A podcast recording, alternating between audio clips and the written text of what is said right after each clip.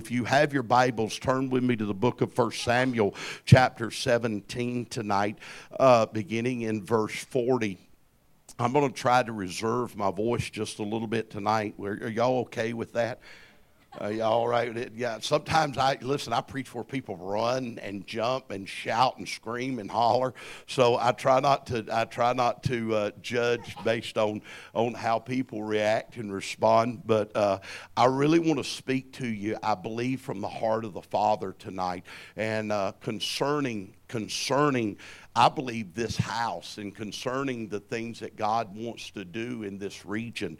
And uh, in 1 Samuel chapter 17, I just want to read a few verses. And the Bible said, and he took his staff in his hand and he chose five smooth stones. I'm in verse 40 out of the brook, and he put them in the shepherd's bag, which he had even in a scrip, and his sling was in his hand, and he drew near to the Philistine. And the Philistine came, and he drew near unto David, and the man that bare the shield went before him. And when the Philistine looked about, and saw David disdain, and disdained him.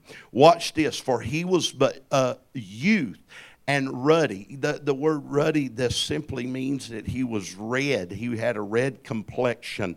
And he was fair, meaning that he was actually a good looking, handsome guy. He didn't look like a warrior. You better be careful that you don't judge people based on your own perceptions of what you think they ought to look like to be something that God has called them to be. Because God's not looking at the outward being, He's looking at the surrendered hearts. Because the truth is, God really don't need anything you got anyway except your surrender and obedience. God didn't call you based upon your abilities, but He called you based upon your, your, your availability. And the more that you can surrender, the more that God can do. So I don't care what your lack of abilities are, your lack of education is. I don't care what you what kind of background you came out, whether you just came out of the crack house or, or you just come from the White House. It really is irrelevant to God that when you become completely surrendered and dead to self, there is nothing nothing that God can't do through you. There is no sea he can't part. There's no dead man he can't raise. There's no nation he can't change. You say, but I'm backwards and stutter. Well, guess what? A stuttering, stammering Moses led over a million people out of slavery and bondage to Egypt. God can use anybody in this room if they give him his, their availability. God is looking for a surrendered people right now that God will take you so much further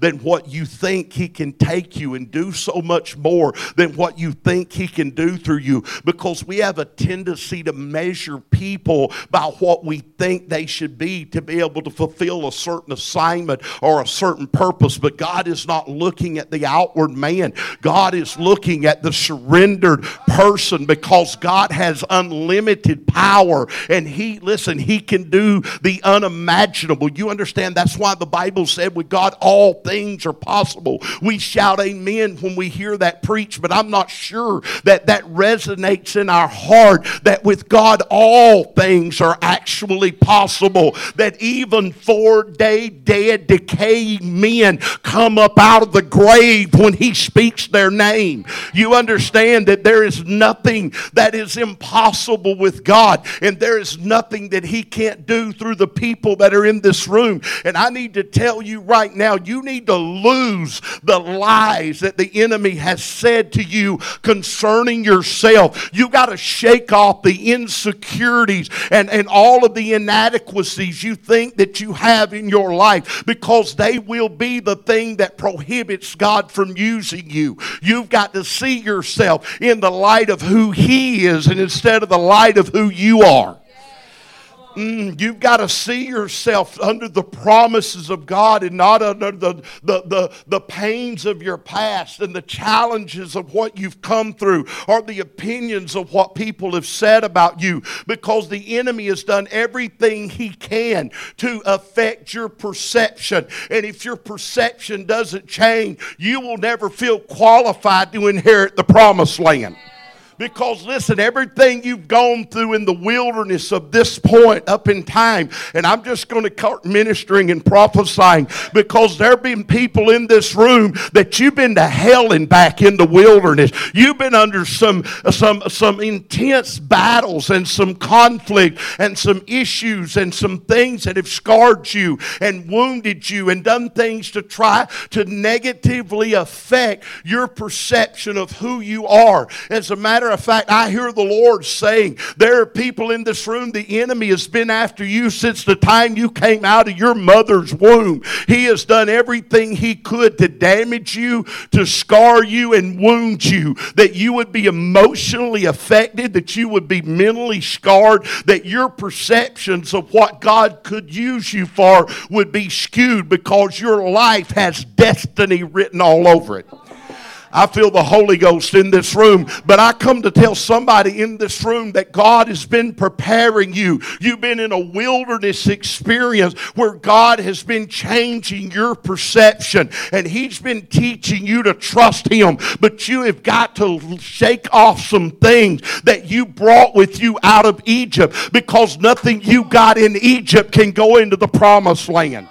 You're going to have to lose some mentalities. You're going to have to lose some mindsets because God needs you to have a mind, and the mind needs to be the mind of Christ. You have got to put off your carnal thinking and see Him for who He really is. And let me say this to you what you, what you behold is what you reflect. Let me say it again. What you behold is what you reflect. If you behold Him and you behold His glory and you're continually seeing Him instead of looking in the mirror and seeing your flesh that is wounded and scarred. Because if you behold that and keep your focus on it and you don't lose that mindset, I'm telling you, you're going to miss your promised land. So the Bible says, and I, I'm going to move on. and the Bible said that he disdained him. Everybody say he disdained him. Listen, you can't align yourself with the, with, the, with the perception that the enemy thinks about you. I'm going to say that one more time. You can't align yourself with the perception that the enemy thinks about you. Woo. As a matter of fact, some of you, your enemy has been your own family because your, your family sees you the way David's family saw him when David really become challenged by the, by the circumstances of, of, a, of a giant that was defying the armies of God, and he was moved by the conditions of, of what, this, what this uncircumcised Philistine was doing to the armies of God, he was enraged inside and simply said, Is there not a cause? You know, I just wonder, is there a generation in this room that understands that we have been pushed against the wall, that the, that the armies of the enemy are defying the armies of God, that they're mocking us and they're doing everything they can to intimidate us. But is there a generation of people that is so moved by the depravity of where we are that we have risen up and said, Is there not a cause? Oh, is there not a reason for somebody to stand up? And move out of the status quo of a fearful army and say, you know what, no matter how big the giants are, no matter how bad my past, no matter how great my traumas are, there is a cause that is calling me to emerge. There is a call that is so serious in this hour that we've got to come out of the obscurity of what the giants think about us and we got to come out of the obscurity of what our family sees us as. Because David's own brothers said, Who are you to come out here with your prideful boasting, asking questions about what is the rewards and the benefits? But I come to tell somebody in this room there are great dividends to be paid, and there are great rewards for those that will be able to stand up in faith and face the giants that are opposing the armies of God a generation of people, we don't need to just look at the cost if we lose. We need to look at the cost if we win. We need to look at the rewards and the inheritance that is coming if we win this battle. To me, that at the age of 56 is it's changing a culture where my grandchildren can be raised in an environment that is different than this cesspool that the enemy has created. Oh, y'all don't want to hear me preach. I want to set an atmosphere for my grandchildren, for your children and your grandchildren. I want to change a nation that it doesn't look fallen as this season does right now in America. Woo. We have the power, church, to change a nation because we have the power to change a heart. Well, I'm, I'm going to stop there for just a minute. Is this okay? I really feel like, listen, if you're judging me based on my three points in a prayer, you're going to miss it tonight. I don't have three points in a prayer, but I have the heart of the Father tonight. And I need you to hear this word because you're part of His heart and you're part of what He longs to do in this hour right now. And I need you to hear this word. We in the religious world has has literally taken away the, the, the influence, the power, and the transformation of what real salvation means. We have so we have so become driven by people in pews and numbers in church, and we have measured success by how many people attend our church, not whether or not they look like Jesus, walk like Jesus, and minister like Jesus, but we just concerned about the numbers that attend a Sunday morning service. Y'all don't want to hear me preach. We're, we're more inspired by the size of our buildings and the number of our program than we are the Christ likeness of the people that sit in our pews. And because of that, we have invited people to an altar to pray a prayer and we have given them prayers to pray, and we have given them systematic routines to walk through, that we are now trying to lead and train and develop a generation that does not have Christ. They have institutionalized Christianity. And let me tell you what that'll get you. It'll get you in a mess because when times get tough and the places around you begin to shake and quiver around you, if you don't have Christ, then you will crumble at the shaking process that's going on. But when you're grounded in Christ and you become rooted in Him and not in church, let me tell you what it'll do. It'll give you a foundation that will withstand the storms, it will withstand the hurricanes, it will withstand the shaking because the Bible said His people are as the palm tree. And listen, when you watch on the news, when the gale force winds come upon the shore of the coast of our nation and they bend those palm trees horizontal with the ground, as soon as that storm is over, they come back vertical again. And God said, You are like the palm tree. You've been rooted and you've been planted, and the storms will come. But when the storm's over, you're coming back. My God. You may bend under the pressures, but you will not be uprooted. Woo. But we hadn't raised a generation of born again believers. We've raised a generation of three point prayer repeaters. We raised a generation that took a bath, but they never got cleansed. Because we have lost the significance of preaching what real salvation is. First of all, we ask them to come without repentance. And if you don't have repentance, there'll be no conversion. Acts 3:19 says, Repent ye therefore and be converted. Repentance brings change. That our times of refreshing would not come from Jesus and Budweiser. Oh, I just went down that road. I'll go back down it again. I don't need Jesus and, and methamphetamines. I don't need Jesus and pornography. My times of refreshing don't come from being indulged in the world. My times of refreshing come from the presence of a living God. Oh, I didn't come to have church. I come for the presence. I don't live for, for another word. I live for the presence. Because my times of refreshing come from the presence of the, Lord. Let me tell you what that means. That means that real warriors and real those that have enlisted in the army of God, they understand something that when I'm battle weary, when I'm tired, when I'm under stress, when I've got family conflict, when I've got issues on my job and in my business, I don't run from the house of God. I don't run from worship. I run to the house of God because my time of refreshing don't come from the club, it comes from the presence of a living God. You just have to excuse me tonight. I just have to be me. I'm just a Georgia redneck. Get over it. Makes you get excited enough to run. Because, see, I don't get my kicks and jollies out of going and finding somebody else that's not my wife. I don't get my times of refreshing from flirting with people.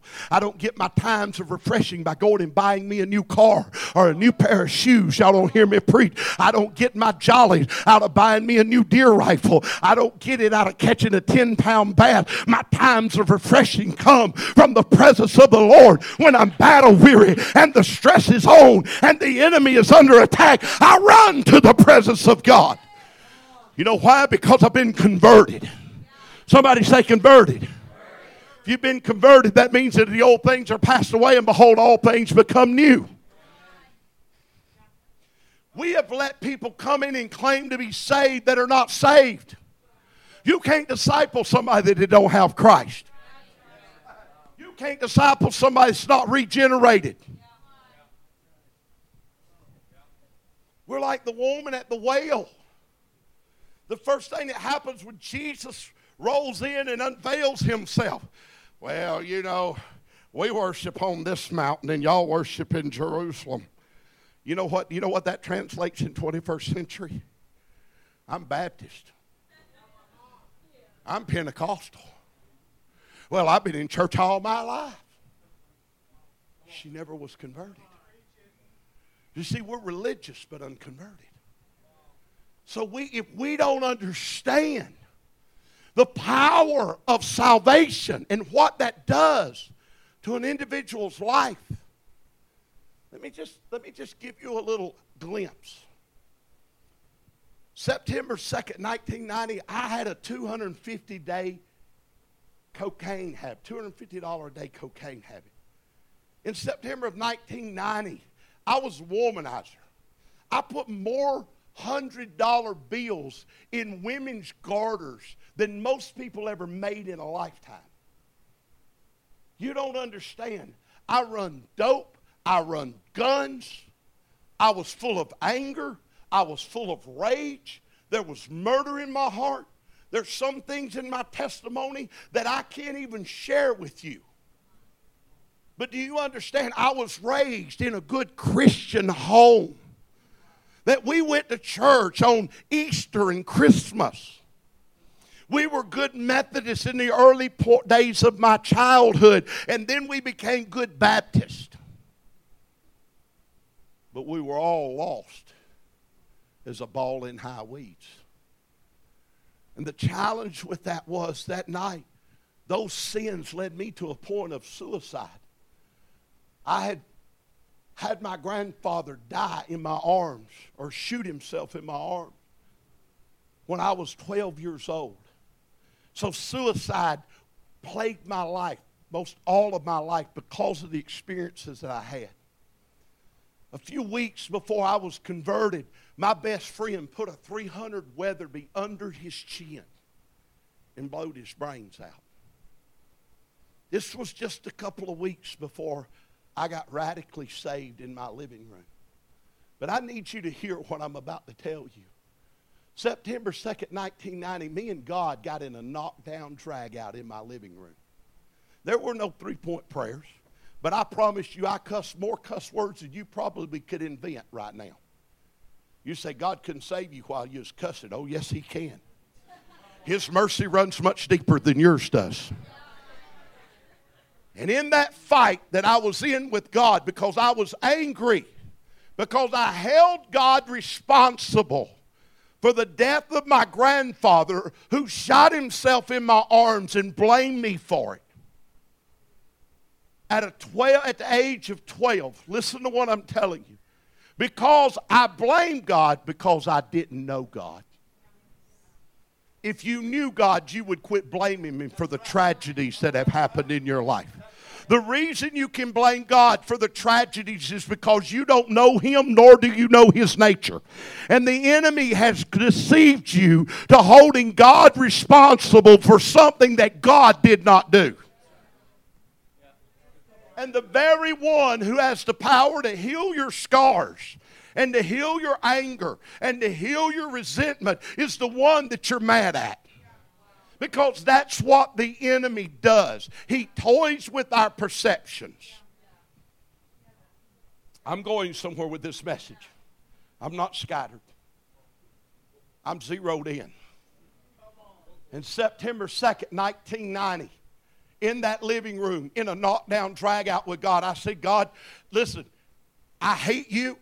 I don't know if I believe in you and there was a lot of adjectives in between. I want you to get the full gist of what was going on in the room. I'm high on cocaine. I'm, I'm, I'm, I'm, I drank a fifth of liquor and a case of Miller Lite beer every day of my life. Every day.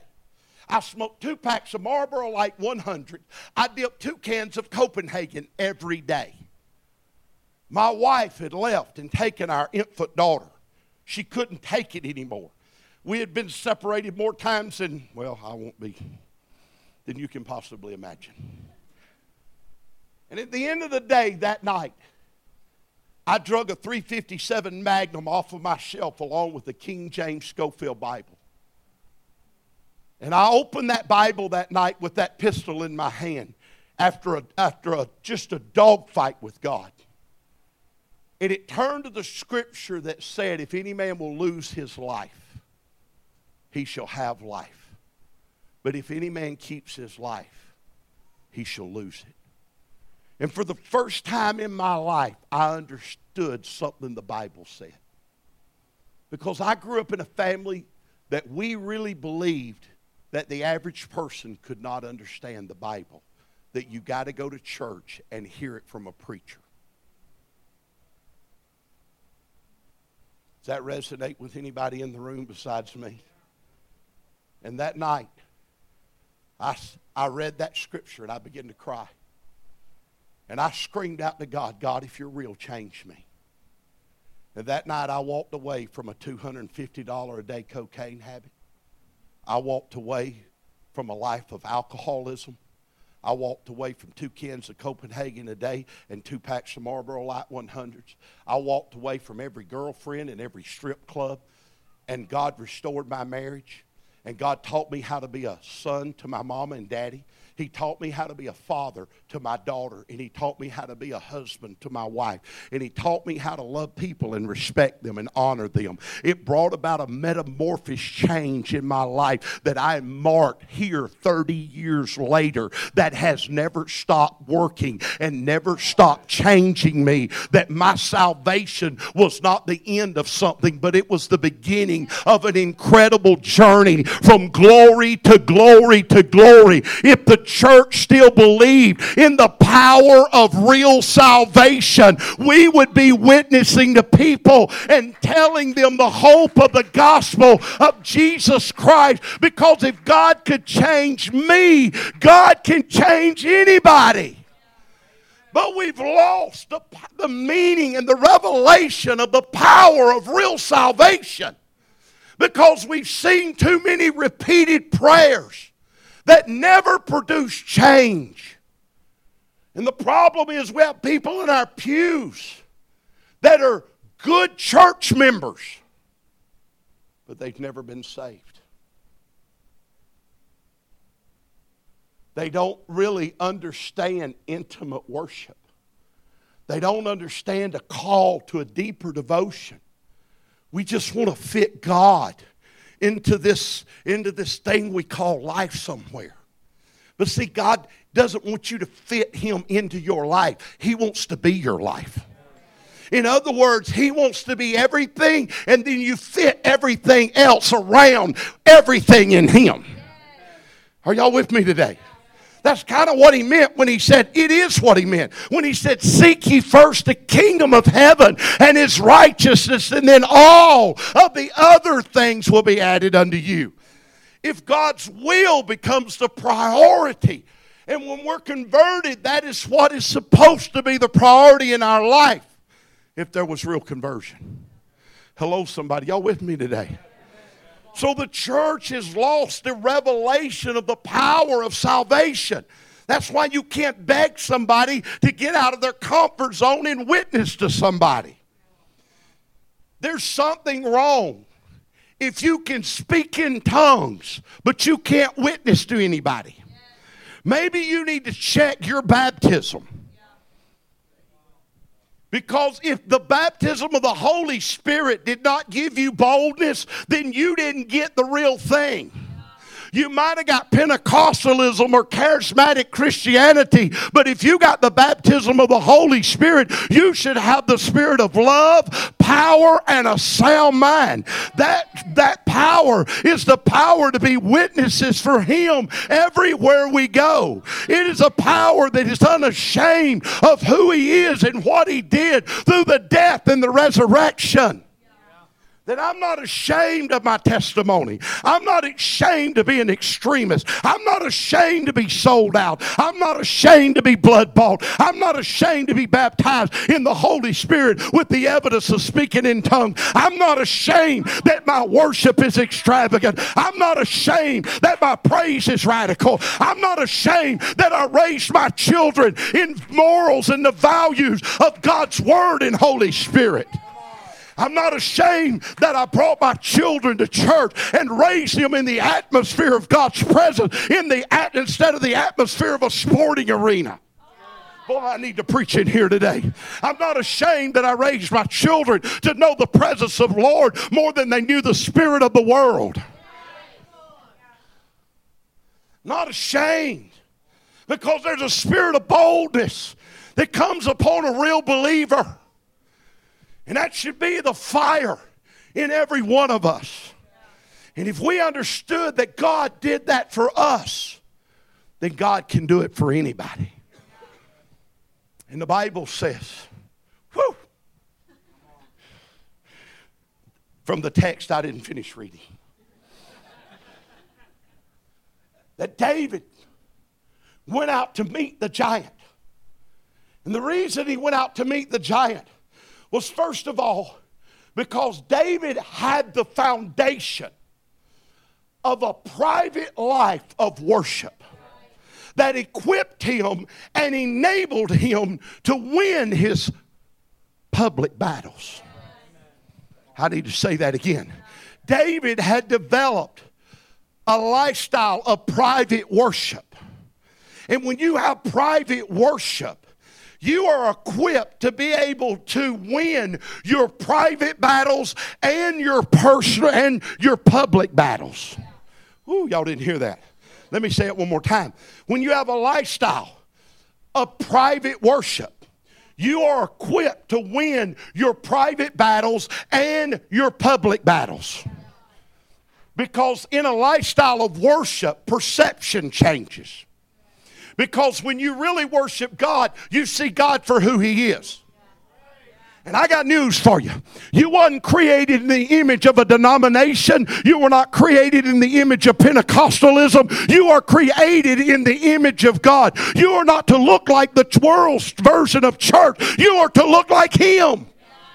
You have been predestined to be conformed into the image of Jesus. That's why the Bible said, walk even as He walked. You know what the chairman of the deacon board of the first church I ever pastored told me? His wife was laying in the hospital in critical condition. They asked me to come and pray for her. I come in to pray for her. She's in ICU. She's in critical condition and I'm praying and I lay my hands on her and I prayed for the healing power of God. And she looked up at me and said, My God, what are you going to do? Put on a robe and run up and down the streets and act like Jesus?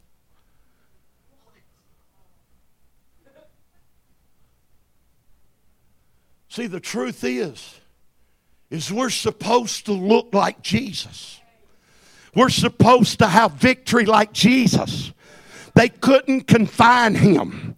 They couldn't take him before his time. Are you hearing me? They couldn't crucify him before his time. Even when they came, he said, Listen, no man takes my life. I lay my life down. You ain't getting nothing until I give it to you.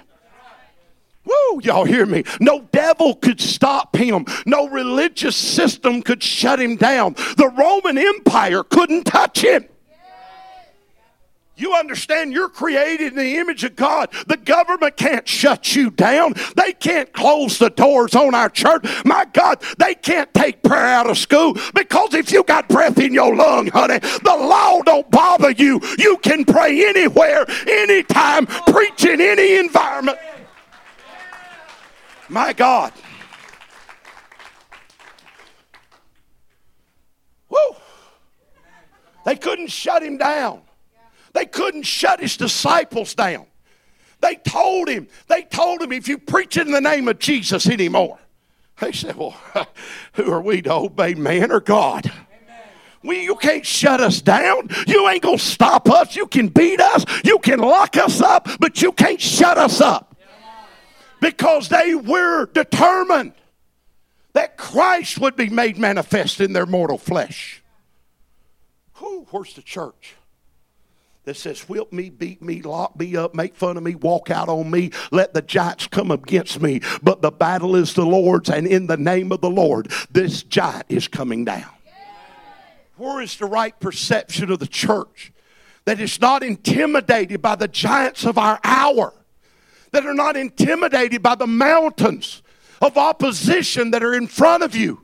The Bible said, if you had faith the size of a mustard seed, you shall say to this mountain, Be thou removed. I read your post the other day that said, Why are we climbing mountains that God gave us the power to move? Why are we exhausted with the mental anguishes of worrying about mountains that your faith spoken will pluck up and move? Y'all not hearing me preach today. We're letting adversities in our lives, in our families, become mountains that are impassable.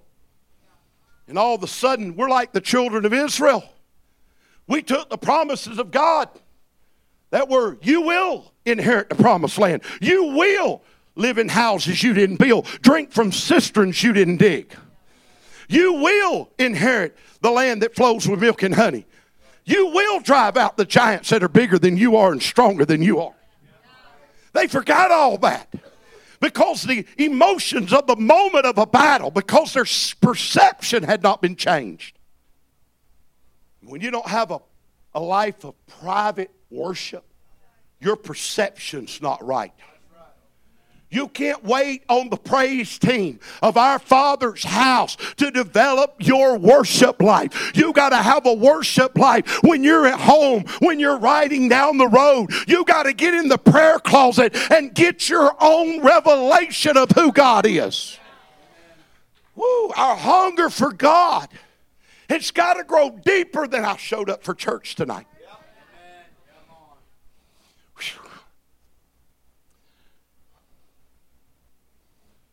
Because if there's not a hunger that drives you to seek God outside of this building, you'll never walk in the pub, you'll never walk in the revelation of God that'll bring you victory in your public battles. Because here's what most people won't do. If you don't have a real revelation of God, you won't ever fight your public battles. You'll be like the armies of Israel that were intimidated by the giants. Can I just give you a couple of. When the Bible says that the Philistine giant Goliath defied the armies of God. Most people don't understand that that word defied means to strip naked. Everybody say strip naked. And to expose with shame and reproach. Here's what the devil does to you in the middle of a battle he rips open everything and exposes your humanity. Mm-hmm. He exposes your weaknesses. He strips you naked of everything that you tried to cover yourself up with. Mm-mm. In other words, He's going to pull back everything and expose you for who you really are. Mm. And most of us, if we see ourselves by what our flesh has been, say, I'm not fighting. I don't have what it takes. The giants are too great for me. Are y'all with me today? We're going to say, the land swalloweth up the inhabitants.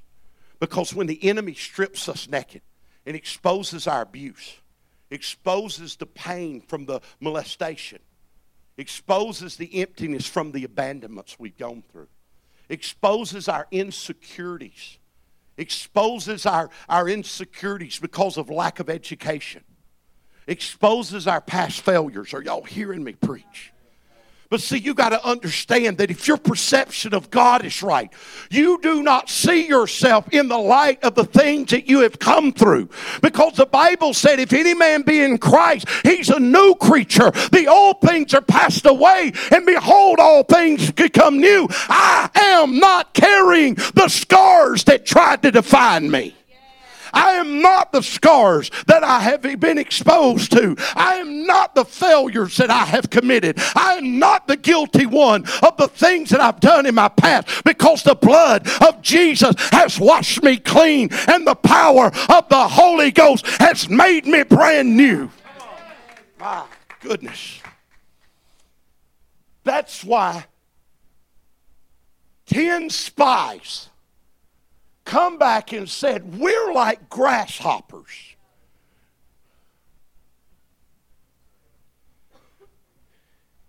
We're like grasshoppers in their sight. And we're like grasshoppers in our own sight.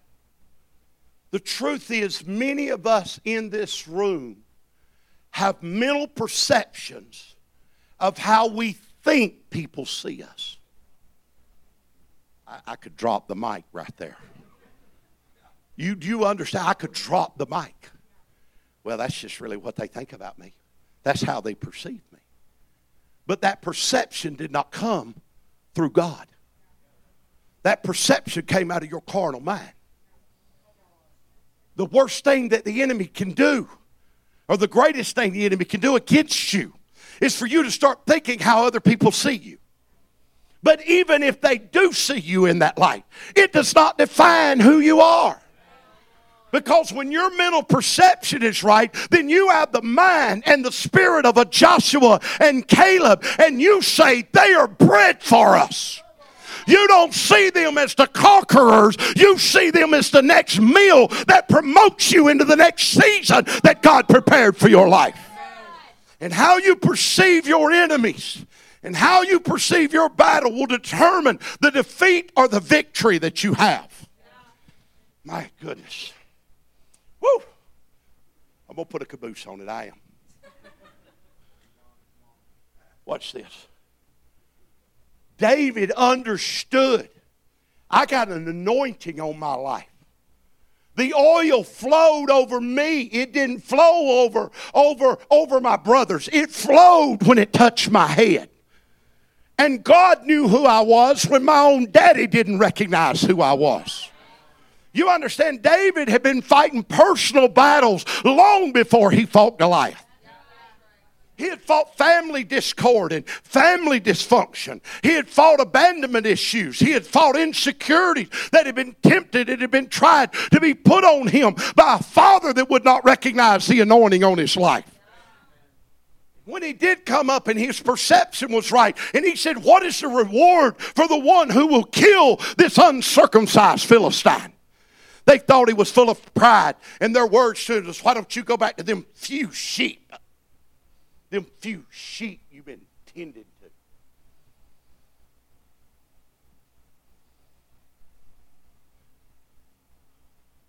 Paul Johnson. And God gave me this word. There are people that say you just need to go pastor this little church and you just tend them few sheep because they don't see the mantle that God has really placed on your life. And there are real giants that stand between you and the destiny that's in front of you.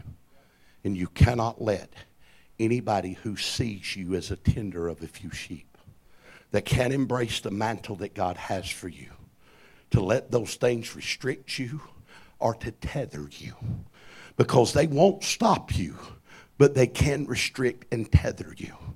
And you can't let those that see you in that light that will not see you as the warrior that God has called you to be. You're a giant slayer. Do you hear me? You lead armies. Do you hear me? Saul killed his thousands, but David has killed his ten thousand. And you cannot let the perception of a few people that think you need to go tend a few sheep stop you from laying hold of what God has laid hold of you for because you are called to lead armies. You are called to be a king in the army of God. You better not be the family members that want to put a shepherd's cloak on a man who put an apostolic mantle on him. You hear me? Because this church will become everything God wants it to become with him wearing that apostolic mantle. And the more people that support that, the greater influence that this house will have over this region. The greater this thing will grow, the larger it will become, and the broader will it be its influence. Because what he makes happen in the nation, God will make happen in Hoosierville.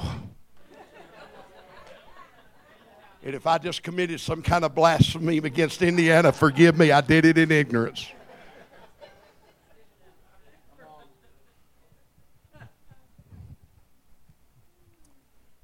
Some of you have been tried to be defined by your families.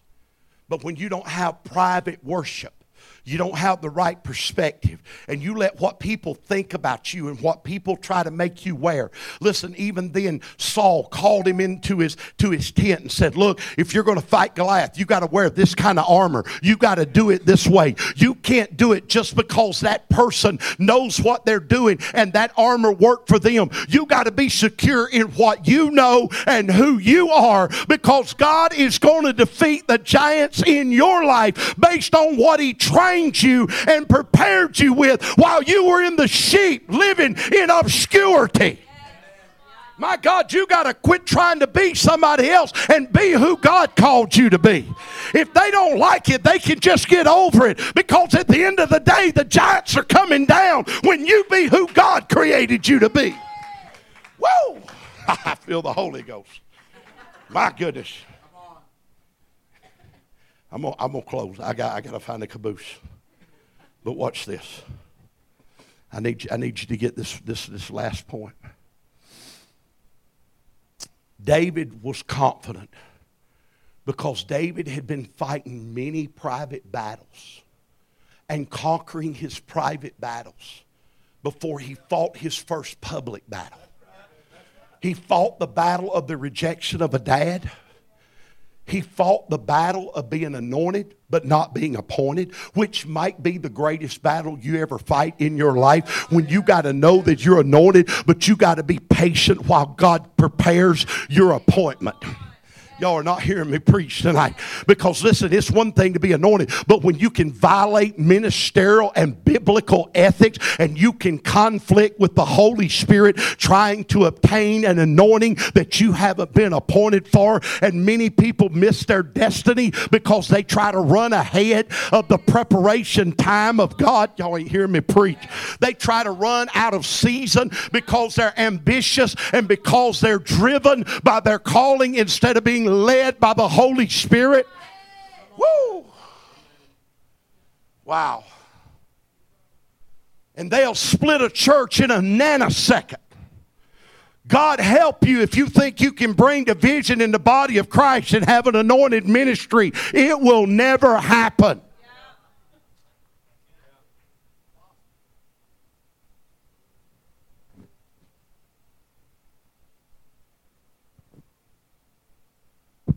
Somebody say, I got to fight the battle of being anointed, but not yet appointed.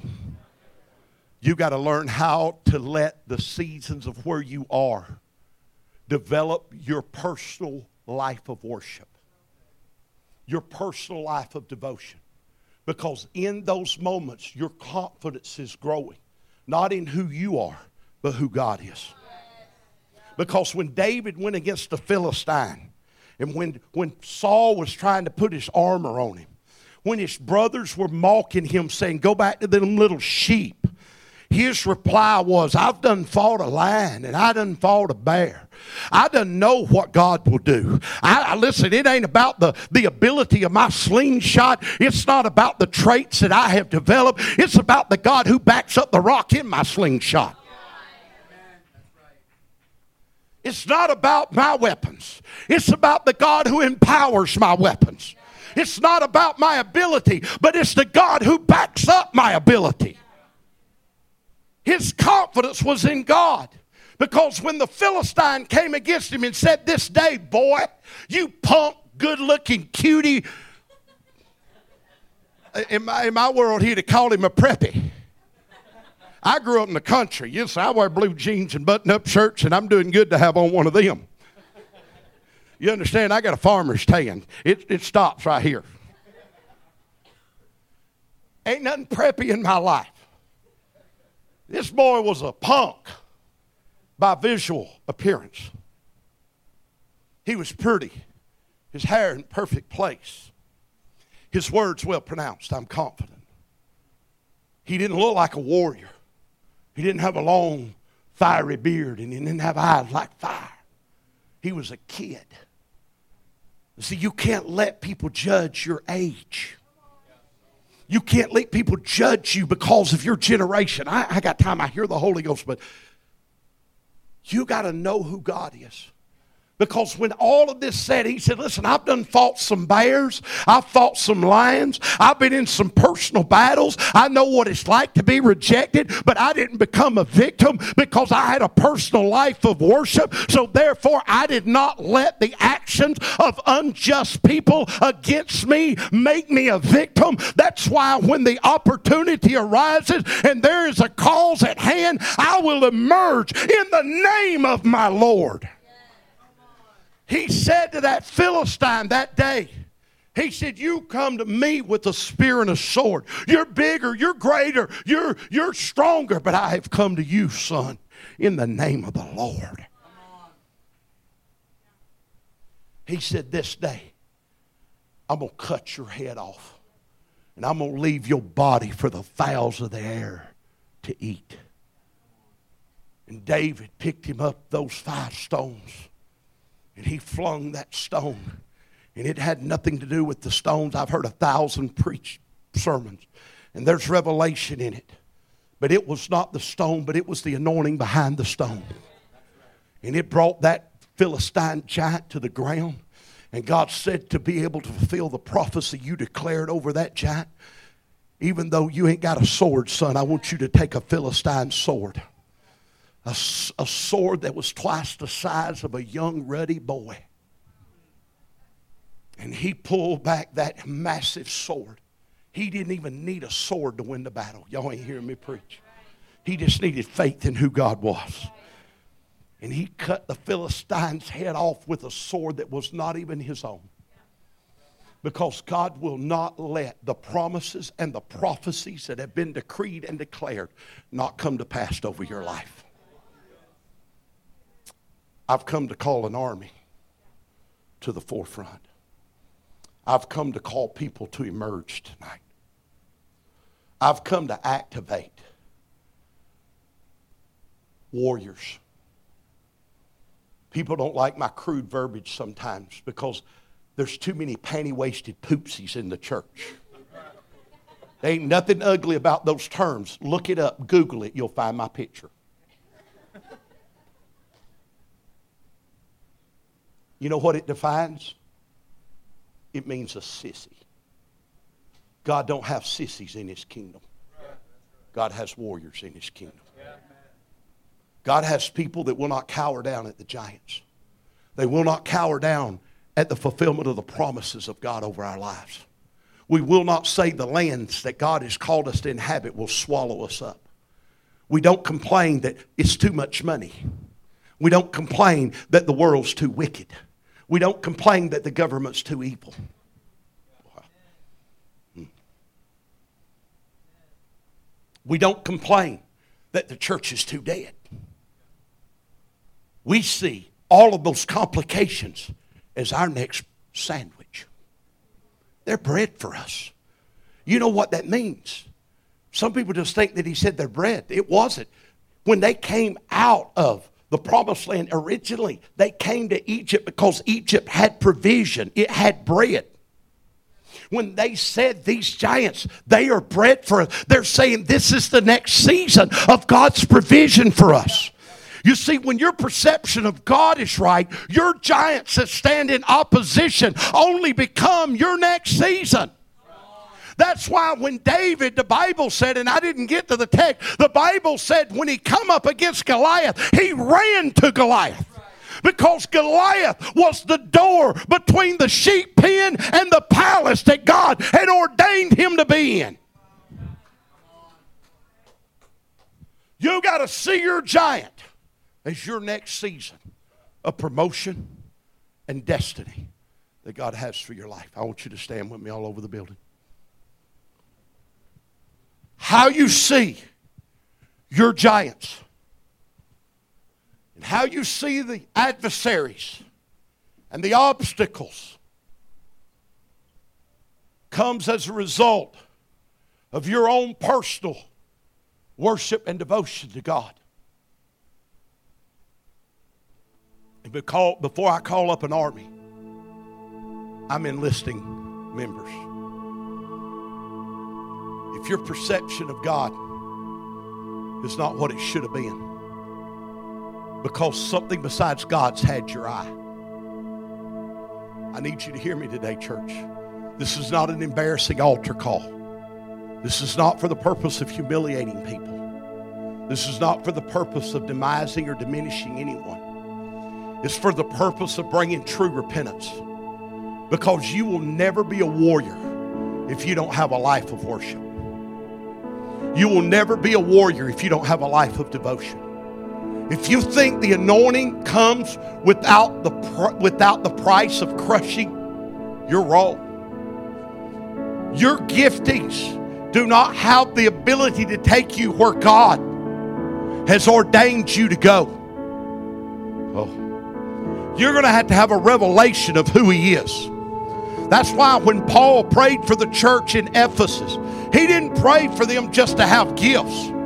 He prayed for them to have a revel, uh, spirit of wisdom and revelation in the knowledge of Him. He prayed for the eyes of their understanding to be opened or enlightened, the King James says. That they would know the hope of His calling and the greatest part of that text is the inheritance that is within the saints. Not the inheritance to the saints, but the inheritance. You got to know who's in you. Can I say this? The Holy Spirit is not some third watered down version of God, it is the fullness of Him. John 14 23 if you keep my words, my Father and I will make our abode.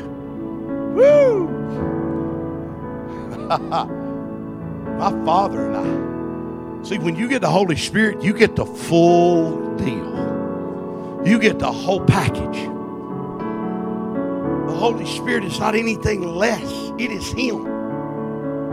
And He said He'll come and make His abode. Not you'll be a place of visitation you'll be a place of habitation. As a matter of fact, that word abode is the same Greek word in the earlier verses where it said, In my Father's house are many mansions. Go read on that a while. The same word, the same Greek word, it meant abode. I'm going to make you my dwelling place. I'm preparing you through the blood that I shed for you to become my dwelling place. That where you go, I'll be, I'll be there. That everywhere your feet tread, I'm there. Everywhere you go, it's my authority, my power, my anointing. So when you face your giants, it's not you facing them, but it's the God on the inside of you. God. There ain't a giant that has power over the God who lives inside of you. But if you've not had your eye on Him, but the world's had your focus. Before I pray for the army, I got to pray for people to be enlisted in the army. There's some of you ain't enlisted right yet because your focus ain't been right. You're not ready to be a warrior on the front line till you get your eyesight right, till you get your devotion right, till you get your you get your private worship right. Because real worship does not come out of the inspiration of anointed singers. Real worship comes out of a revelation of who He is. Oh, I'm going to say it one more time. Real worship comes out of a revelation of who He is. See, when you know who He is, don't nobody have to provoke you to worship. You can worship anytime, any place, at the spur of a moment. You can be in Atlanta, Georgia traffic and being having people point the middle finger at you, every other car, and you can be worshiping in the glory of God. Because I don't worship out of emotions and feelings. I worship out of the revelation of who He is. God's calling us to get our eyes off the world, our eyes off the giants, our eyes off the mountains, and our eyes on Him. We've made room for everything else in our lives except God. We've given room to everything that demanded of us except God. The difference between the world, your families, your children, your responsibilities, your finances, they demand your attention. But God asks for your attention. I'm not demanding, I'm asking. Will you turn your eyes toward Jesus? Will you bow your knee and surrender? Will you repent of letting everything else take your time, your focus? Would you return back to your first love? Would you go back to the secret place of the Most High God? My invitation for the first part of this invitation is to people that need to come home, people that need to refocus, people that need to redirect what they gaze upon, or better yet, who they gaze upon. If you've been distracted, if the world had your focus, would you get out from behind your seats right now and come home? Would you come find a place at an altar tonight and say, God, I'm coming home? God, I'm returning to my first love. I repent for getting distracted. I repent for focusing on the battle, focusing on the giants, fo- focusing on the calling more than the one who called me. Lord, tonight I come home. Tonight I surrender. Tonight I ask you. In just a minute, I'm going to pray for the armies of God. We are facing the Goliath of our generation right now. And I've got to tell you, you're anointed for this battle. Those of you in this altar right now, you're becoming anointed for this battle. God's redirecting your focus so that you don't look upon your abilities and your flesh. You begin to look at who He is. And God is arming you tonight, right now in this altar, with the revelation tonight, some of you just needed to be told, go fight.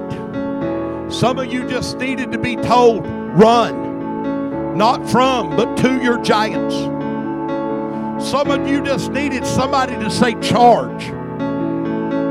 Because it's time for the church to emerge in battle. The battle that the Lord is going to win. The head of the uncircumcised Philistine is coming off is coming off now. This is us, our finest hour. This is the church's mandate. So tonight, as you turn your face toward Jesus, I want you just to begin to worship as you gaze upon His glory and upon His beauty. Father, grant us tonight the opening of the eyes of our understanding. May the spirit of wisdom and revelation and the knowledge of you come upon us right now. Father, from the left to the right of this altar, God. Father, let it come, let it come right now.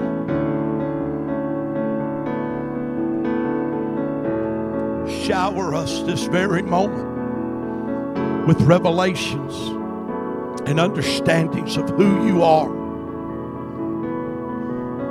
That God, our worship become deep, intimate, and genuine.